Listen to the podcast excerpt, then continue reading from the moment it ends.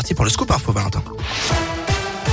Et à la une de l'actualité, le retour du masque à l'extérieur en Isère. Le préfet a pris un arrêté hier rendant le masque obligatoire aux abords des écoles, des gares, des centres commerciaux, des lieux de culte, lors des manifs sur la voie publique, dans les festivals et lieux de spectacle, les marchés, les brocantes ou encore les files d'attente.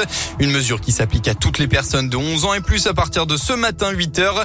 Et puis on rappelle évidemment que le masque reste obligatoire lors des déplacements à l'intérieur des établissements soumis au pass sanitaire comme les ciné, restos, foires, bibliothèques ou encore musées. On vous a mis le détail sur l'appli Radioscoop et radioscoop.com.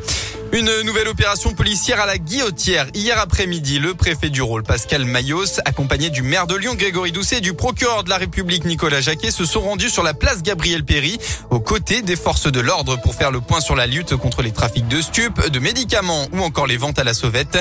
En tout, 75 individus ont été écroués depuis le début de l'année. 26 ont fait l'objet d'une mesure d'éloignement du quartier de la Guillotière.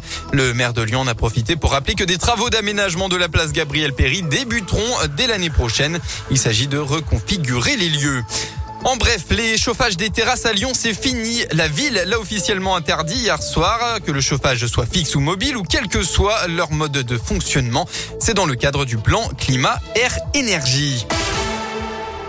Comment vont nos enfants en pleine crise sanitaire et au sortir de deux confinements? Un rapport annuel remis ce samedi à Emmanuel Macron tente d'apporter des éléments de réponse sur la santé mentale des plus jeunes. Pour mener cette étude, des enfants de 5 à 15 ans ont bien été interrogés un peu partout dans le pays. Et parmi eux, ceux accueillis à la maison départementale de l'enfance de Saint-Martin-de-Bavel, c'est dans l'Ain. Et voici ce qu'il en ressort. Julie Péchalrieux est la directrice de l'établissement. On leur a demandé d'essayer déjà de comprendre ce qu'était la santé mentale ça, ça a été le retour un peu délicat pour eux parce qu'ils comprenaient beaucoup plus santé. Ils disaient ben, quand j'ai un rhume, comment on prend soin de moi, etc. Et les deux collègues ont essayé de leur expliquer ben, ce que c'était la notion de santé mentale. Ils ont pu dire qu'ils avaient besoin d'être écoutés et que des fois ils savaient pas trop où le dire. Et c'était assez étrange parce qu'en face d'eux, ils avaient deux psychologues de l'établissement. On a un fort intérêt pour leurs réponses parce que ça vient aussi nous interroger au niveau établissement. Donc la rencontre euh, permettra aussi aux enfants de se rendre compte que leur parole, elle a été jusqu'à Paris et qu'elle sera même dans un rapport donné au président de la République. Pour tout enfant, c'est assez impressionnant et unique, quoi. Le rapport annuel sur la santé mentale des jeunes sera remis aujourd'hui au président de la République, ce samedi étant la journée mondiale de l'enfance.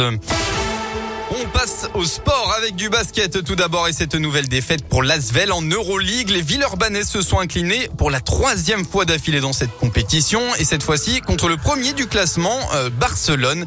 Défaite à domicile 60 à 80. Et bien enfin, il y a du rugby ce soir. Dernier match test pour le 15 de France. Mmh. Pour clôturer la tournée d'automne, les Bleus affrontent les All Blacks. Le coup d'envoi sera donné à 21h. Grand match.